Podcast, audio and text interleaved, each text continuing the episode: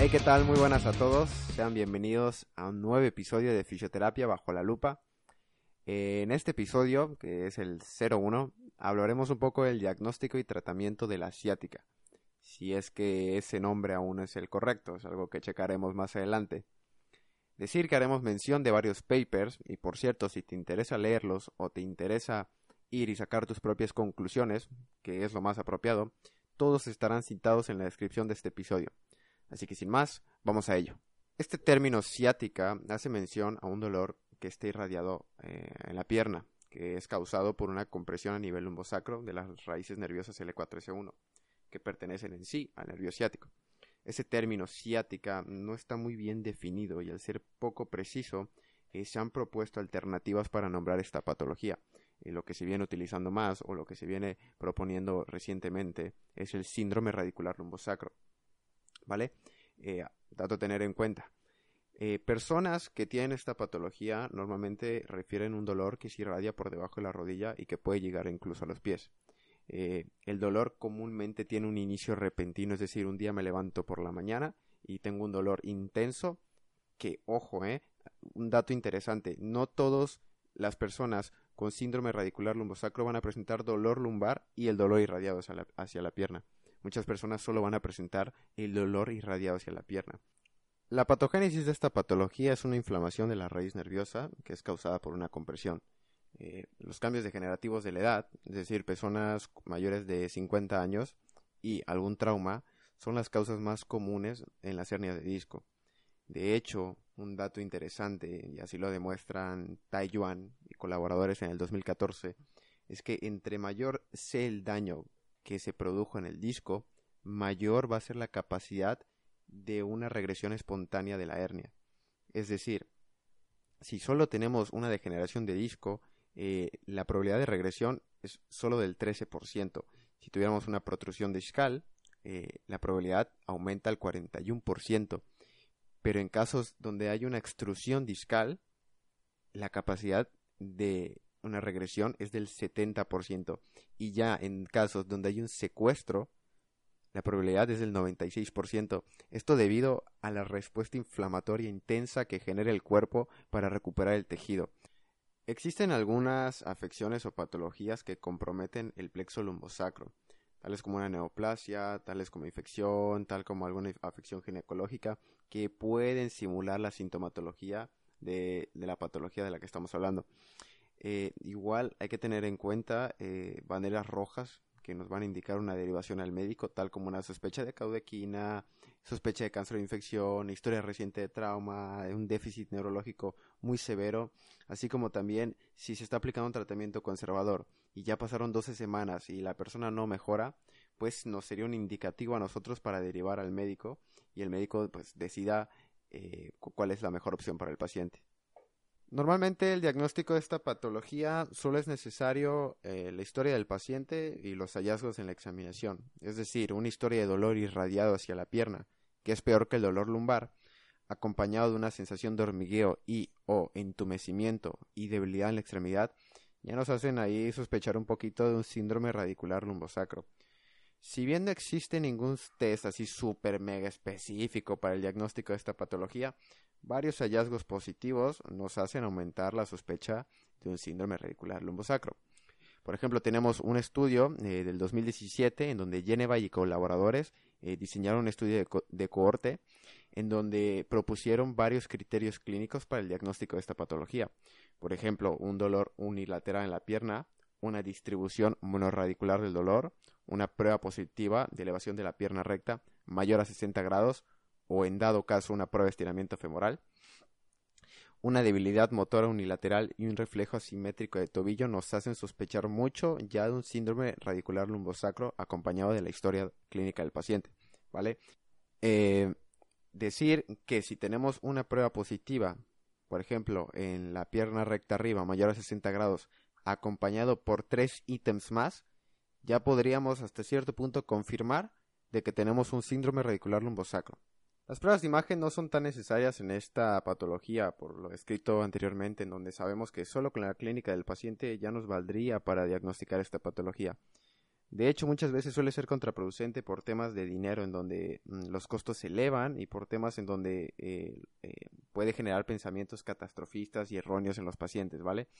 Y además de que no suelen ser tan precisas. Por ejemplo, tenemos un metaanálisis de Brin Chikji, estos nombres medio raros que hay por ahí, en el 2015 en donde se, se analizaron 14 estudios de resonancia magnética con un total de 3.097 individuos en donde se reportaron un 57% de protrusiones de disco sintomáticas, pero el 34% eran personas asintomáticas, ¿vale? Y también tenemos casos de extrusión de disco, en donde el 7%, si bien eran sintomáticas, el 2% eran asintomáticas, ¿vale? Eh, decir que las pruebas de imagen no pueden ser descartadas del todo. De hecho, serían necesarias hacerlas si ya han pasado más de 12 semanas de tratamiento y no hay mejoras. O en dado caso que haya un aumento progresivo de los déficits neurológicos, eh, pues indicaría una prueba para ver qué está pasando y sería un indicativo de una bandera roja. ¿Vale? Eh, normalmente la prueba de imagen más utilizada es la resonancia magnética. Hablando un poquito del pronóstico, tenemos que la mayoría de las personas van a experimentar mejoras en esta patología con o sin cirugía realmente por el hecho de que hablábamos de que el cuerpo cuenta con las herramientas necesarias para recuperar el tejido y para devolver la homeostasis. Em, algo importante que tenemos que mencionar es que la intensidad del dolor y los hallazgos en las pruebas de imagen no deben correlacionarse con el pronóstico que le podemos dar al paciente, ¿vale? No porque encontremos algo que se ve muy mal en una prueba de imagen o que su dolor sea muy intenso, quiere decir que el paciente va a recuperar con mayor, con mayor lentitud o de peor manera, perdón. Eh, de hecho, así lo demuestran Ashford y colaboradores en el 2011. Aspectos que sí tal vez nos puedan generar un peor pronóstico es la duración del dolor y las creencias erróneas que pueda tener el paciente respecto a su dolor. Por ejemplo, lo que le haya dicho el cuñado, lo que le haya dicho la cuñada, lo que leyó en Google, lo que piensa que le va a pasar, lo que tal vez le pudo decir el médico, porque a veces tenemos este problema con los médicos que suelen generar pensamientos erróneos y nocevos en los pacientes. Ahora sí, ya metiéndonos un poquito a cómo podemos manejar esta patología, pues sin duda los síntomas pueden ser muy perjudiciales en la vida del paciente y pueden afectar muchísimo su funcionalidad. En primeras instancias el dolor puede ser muy intenso, ¿vale? Eh, cuando nos llegue tal vez a la clínica, lo primero que tenemos que hacer es generar una alianza terapéutica con él. ¿De qué forma? reconociendo las preocupaciones y los temores que tiene la persona con respecto a su patología y aclararlas y platicar sobre, sobre estas preocupaciones. Luego tenemos el compartir información sobre el curso natural de esta patología y asegurarles que los síntomas generalmente disminuyen con el tiempo. Luego tendríamos discutir las opciones de tratamiento, es decir, saber qué es lo que prefiere el paciente o qué tratamiento tiene una alta expectativa. Tal vez nosotros sabemos que el ejercicio es lo mejor que le puede venir al paciente porque sabemos que de esta forma vamos a mantener la funcionalidad y que incluso podemos reducir el dolor por mecanismos hipolgésicos. Pero si el paciente nos llega a consulta esperando un muy buen masaje para aliviar el dolor de piernas y un muy buen masaje para la zona de la espalda, pues tenemos que aplicarlo porque hemos visto y en estudios está comprobado que si un paciente, aunque no le hagamos, aunque no sea muy efectivo para la patología que tiene un paciente, tiene una muy alta expectativa de un tratamiento, ese tratamiento le va a funcionar sí o sí, ¿vale? Luego ya viene la parte educativa, donde tenemos que enseñar al paciente el por qué debemos incluir un tratamiento activo en, en la recuperación, ¿vale? El tratamiento inicial está dirigido completamente a controlar el dolor y mantener la funcionalidad, ¿vale? No queremos devolver el, disco a su lugar o no queremos devolver la hernia a su lugar porque no hay tratamiento ahora mismo que nos permita hacer eso, ¿vale? Tratamientos conservadores, no podemos hacerlos. No hay técnicas ahora mismo de terapia manual que puedan eh, causar una regresión de la hernia, ¿vale? Eh, tenemos que esperar a que la inflamación disminuya y acompañar a los pacientes y animarlos a que su tratamiento se mantenga activo, ¿vale? Y que igual la persona se mantenga activa y evite el reposo en cama ¿Listo? ¿Por qué? Para que esta patología no interfiera en la condición de vida que tiene, ¿vale? Porque entre más interfiera en la condición y calidad de vida, más aspectos psicosociales vamos a generar, más aspectos psicosociales negativos vamos a generar y por ende el dolor puede exacerbar, ¿vale? Así que importante eh, darles una educación de que tienen que mantenerse activo en la medida de lo posible. al igual que siempre estar vigilando que los déficits neurológicos no vayan en aumento progresivo y controlar los síntomas que puedan darse como un aumento del dolor en las piernas. Eso es importante de vigilar y que el paciente nos informe si hay cambios en estos dos aspectos, porque hay que tener mucho cuidado eh, de que no haya algo un poco eh, extraño por ahí o que sea peor. Y hablando un poco más en concreto sobre las técnicas que podemos utilizar para el manejo de esta patología, tenemos que Fernández eh, y colaboradores en el 2016 demostraron que el ejercicio es la técnica que puede gestionar mejor los síntomas del paciente, ¿vale? Eh, el ejercicio va a reducir el dolor en las piernas. Si bien el efecto es pequeño, es como que el tratamiento que mejor está evidenciado en el control de la sintomatología en esta patología.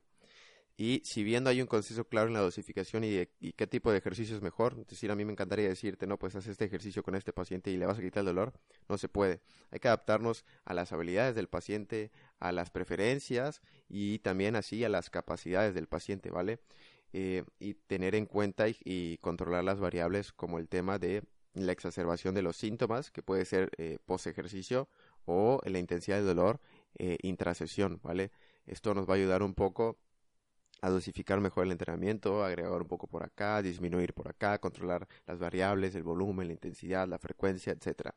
Luego tenemos hablando un poco de la terapia manual, que sí que es recomendada siempre y cuando esté acompañada del de, ejercicio terapéutico, ¿vale? Se recomiendan las eh, movilizaciones espinales, pero no se recomiendan tracciones.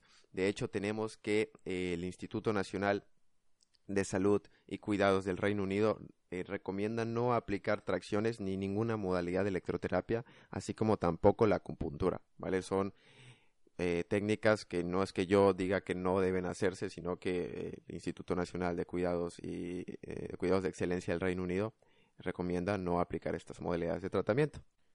Por último, solo me quedaría agregar en este episodio que hay que tener mucho cuidado con lo que le decimos al paciente, ¿vale? yo te estoy dando mucha información de lo que puede ser el síndrome radicular lumbosacro pero no quiere decir esto que se lo tengas que decir a tu paciente, ¿vale? Porque de hecho, las personas que relacionan su dolor lumbar o el dolor en alguna parte del cuerpo con un cambio patoanatómico de, alguna estructura interna, eh, se ha visto que tienen mucho peor pronóstico y recuperan de peor manera, ¿vale? Porque empiezan a generar actitudes de miedo al movimiento, de creencias erróneas, de empezar a tener una, eh, una vida sedentaria entonces hay que cuidar mucho las palabras que usamos con los pacientes y cómo le comunicamos al paciente qué es lo que tiene, ¿vale? Y siempre haciendo hincapié en la alianza terapéutica y aclarando y disminuyendo las preocupaciones que pueda tener con el objetivo de que no empecemos a generar un paciente con miedo y que es que tengo acá eh, hay un secuestro de disco, o sea, tengo el disco reventado, tal, no, hay que hacerle ver y educar de una forma que el paciente pueda sentirse tranquilo. Y esto va a variar, de hecho, de persona en persona. Eh, hay personas que les vendrá bien una explicación y hay personas que les vendrá tal vez mejor otra. Y hay que ir ahí, movernos un poco de, de, lado a lado, ¿vale? Para ver qué es lo que funciona mejor con el tipo de persona que tenemos enfrente. Pero esto sin duda es un aspecto a tomar en cuenta porque no quiero que luego te llegue un paciente y le digas, no, es que esto es un síndrome radicular lumbosacro y tienes esto, esto, esto, esto. O sea, no. Hay que, hay que aclarar las bases, los fisioterapeutas tenemos que conocer las bases y luego tenemos que conocer cómo le comunicamos al paciente lo que sabemos de manera que no generemos este, actitudes eh, negativas en los pacientes, ¿vale? Eh, ya sin más que decir, te agradezco por escucharme si llegas hasta acá, déjame en los comentarios qué te ha parecido eh, voy iniciando apenas en este proyecto, así que agradecería mucho si me puedes dejar comentarios en qué mejorar. Puede ser tanto acá como en mis redes sociales, que de hecho si no me sigues y me estás escuchando porque te llegó de, de alguna otra forma el podcast, comparto muchísima información en mis redes sociales. Puedes encontrarme en Instagram como J Fisioterapia y en mi página de Facebook como J Fisioterapia. Y nada, eh, agradecerte por escucharme y espero que me des una retroalimentación del episodio. Y que nada, un abrazo a todos, gente. Nos vemos en la siguiente. Hasta pronto.